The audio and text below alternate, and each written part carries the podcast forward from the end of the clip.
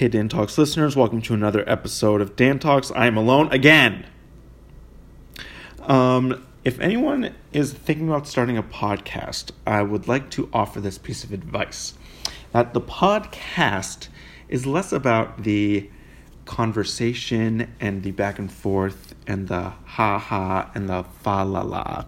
It's more about coordinating a guest, talking to them about the topic, arranging a time, recording the Zoom, editing the Zoom, uploading the thing, writing the thing out, and making sure it goes up on the thing, and then having one for the next week, and then every doing that every week can be difficult. um, I uh, I still want to put something out every week though, so this is my practice in doing that. I hope that if you're listening, um, well, I know that if you're listening, we are close friends or family.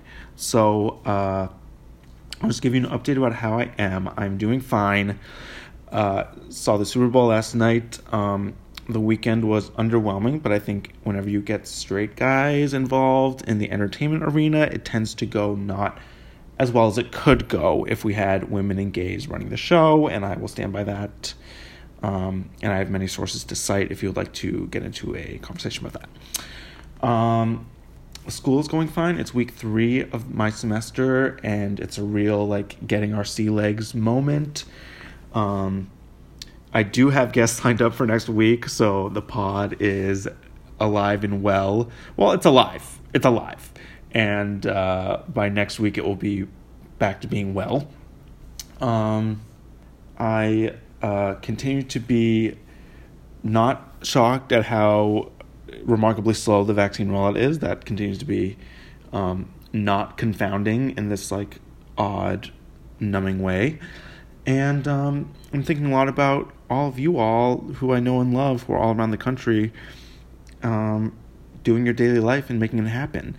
Um, I think it's just like there's a certain point that people reach and people reach it at different times where it's sort of too much or like you're not able to get the guest for the podcast and you're not able to do the same thing that you've been doing all the weeks before for whatever reason. You've been on a really good regimen and then you fall off or you are have fallen off and you don't really know how to get back on again etc etc and I just want to emphasize that these are unprecedented times. I'm sorry for saying that.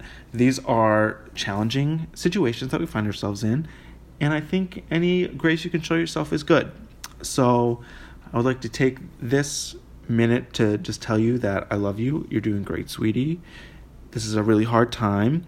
Enjoy the moments that you're having fun, that you can relax, and um, don't feel guilty about being at peace. I think the more people that we have at peace, um, the faster this time will maybe pass, or this the lesser amount of time this um, terrible period might pass.